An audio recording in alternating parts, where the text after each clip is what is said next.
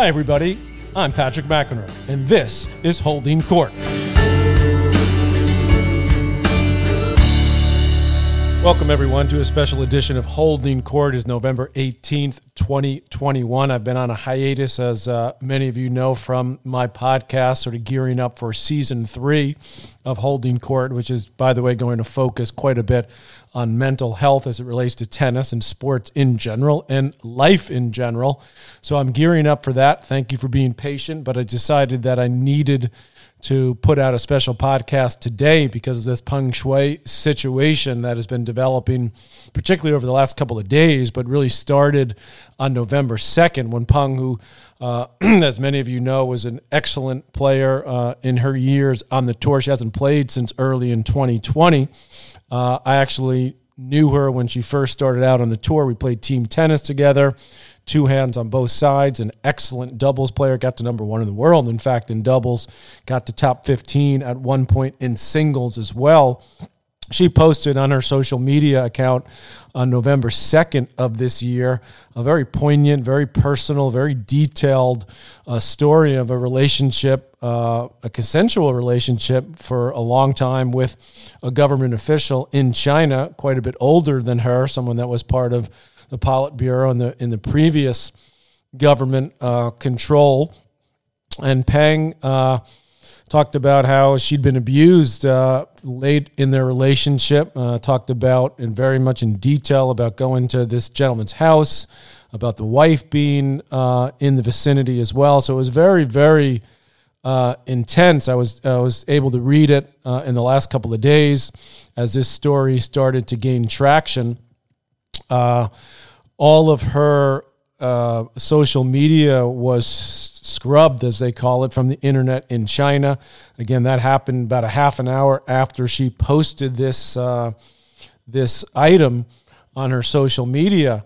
Uh, so no one's heard from Peng Peng Shuai since. No one's seen her, at least in the from the tennis community. The WTA has gotten involved, particularly in this past week. Steve Simon, the CEO of the WTA Tour, releasing uh, a statement a couple of days ago uh, that was uh, written by Chris Clarey in the New York Times, sort of demanding to know where Peng Shuai is, if she's safe. Uh, trying to, they obviously have been trying behind the scenes to reach out to her and to get in touch with her.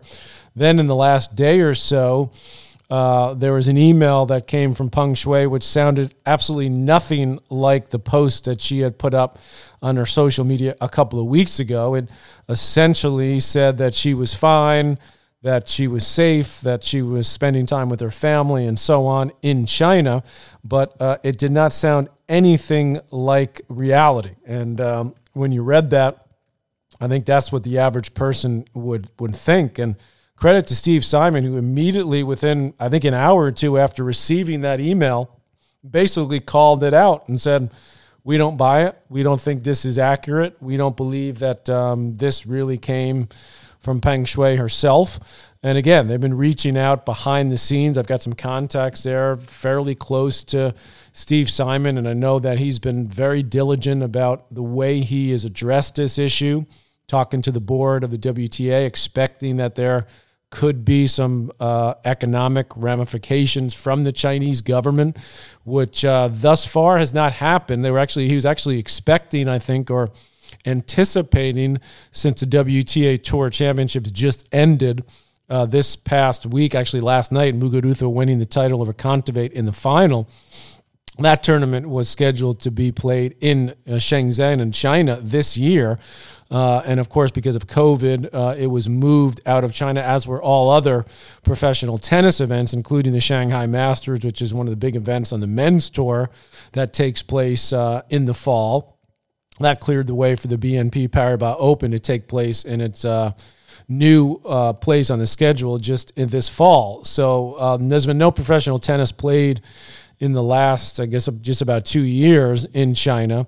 But the U, the WTA has a long term deal with China to play the year end championships. And this certainly, as Steve Simon noted in one of his releases to the public, was putting that uh, potentially in jeopardy. He knew by calling out this situation and trying to find out exactly where Peng Shuai is. Uh, but he's not heard. We have not heard here in the general public. Uh, I've spoken to people that have worked closely with uh, China through other players and through the federation and so on. And some of them believe that China just doesn't care. The government just doesn't care what we think here in the Western world, in the U.S. And uh, but there was some surprise, I believe, that the WTA event that was being televised in China was not taken off the air. Because if you remember, a couple of years ago, the NBA got involved with some issues with the Chinese government. Uh, uh, an employee of the Houston Rockets made some comments about their uh, the the government situation, human rights abuses, as did a player Enes Kanter for the Boston Celtics, and immediately the Chinese took down those particular games from being televised in China.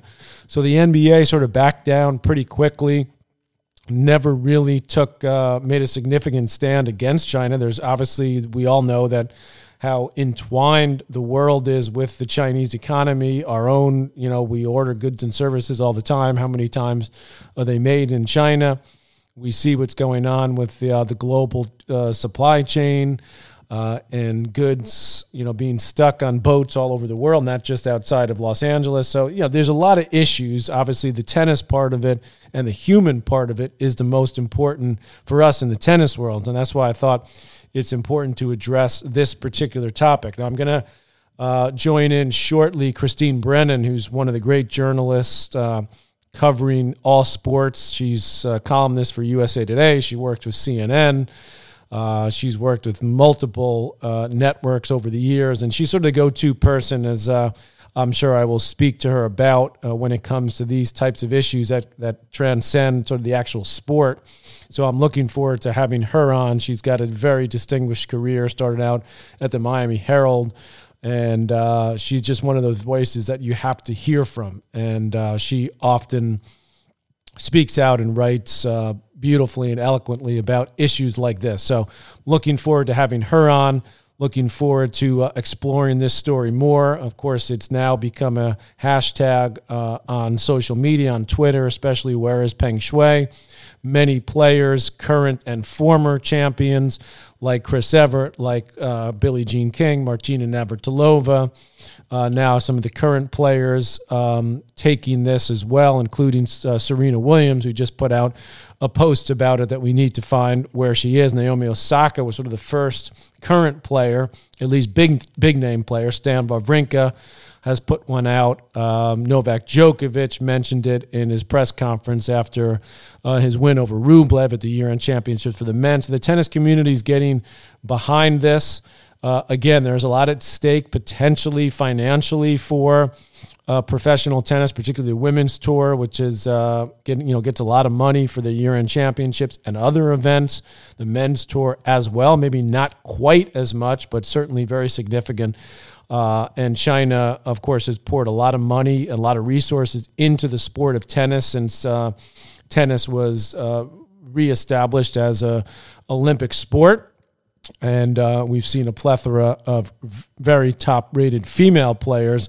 Of course, Li Na, you remember, won a couple of majors um, and has done incredibly well for herself. She's been quiet uh, about this particular issue, so you wonder if you would hear from her. She still lives in China, has a family there. And Peng Shuai, as I said, one of the top players over the years in her career from China. So I'm going to take a little break right now. When I come back, you're going to hear from the one and only Christine Brennan, who has been very busy, like me, being asked to do lots of interviews uh, during these last 24 hours. And I'm guessing moving ahead as this particular story seems to be gaining traction.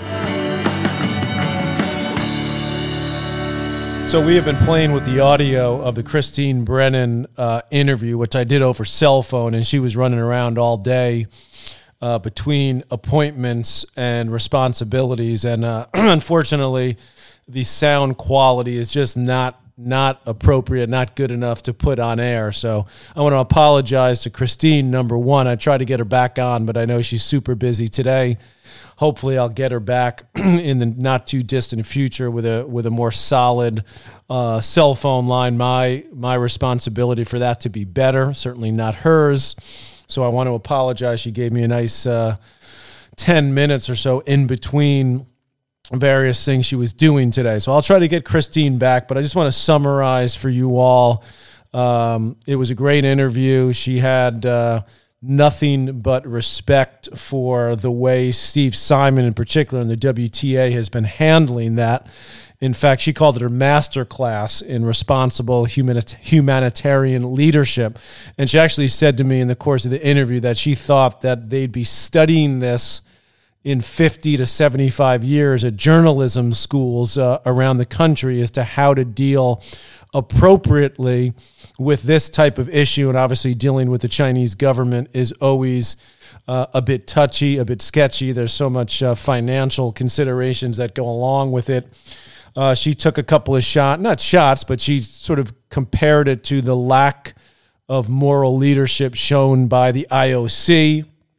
Um, didn't come down quite as harshly, I thought, on on the NBA, but uh, really uh, the main point of her comments to me was uh, that this story was going to get bigger, that she thought this story was going to be something that's going to be looked at and analyzed for years to come. Of course, she uh, added the caveat this is, you know, we're sort of right in the middle of this, the way this is panning out. And uh, both she and I have been asked uh, by CNN and by many other outlets to, to give our thoughts and comments on this. So I suspect that that's, this uh, will continue. Again, I want to thank Christine. I want to apologize to you viewers, I mean, to you listeners for not um, being able to get the actual audio. So hopefully, I'll get Christine on in the not too distant future on this topic.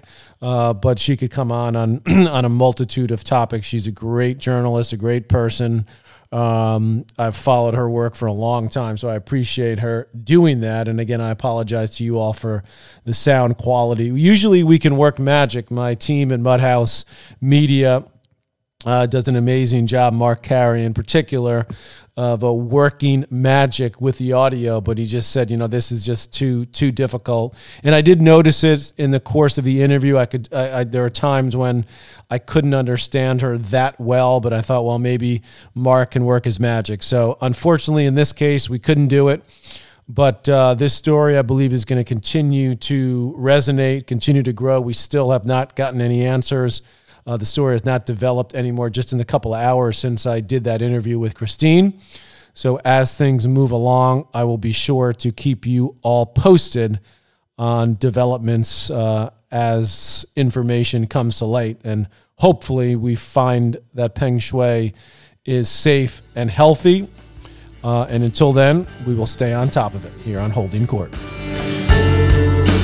Holding Court with Patrick McEnroe is powered by Mudhouse Media.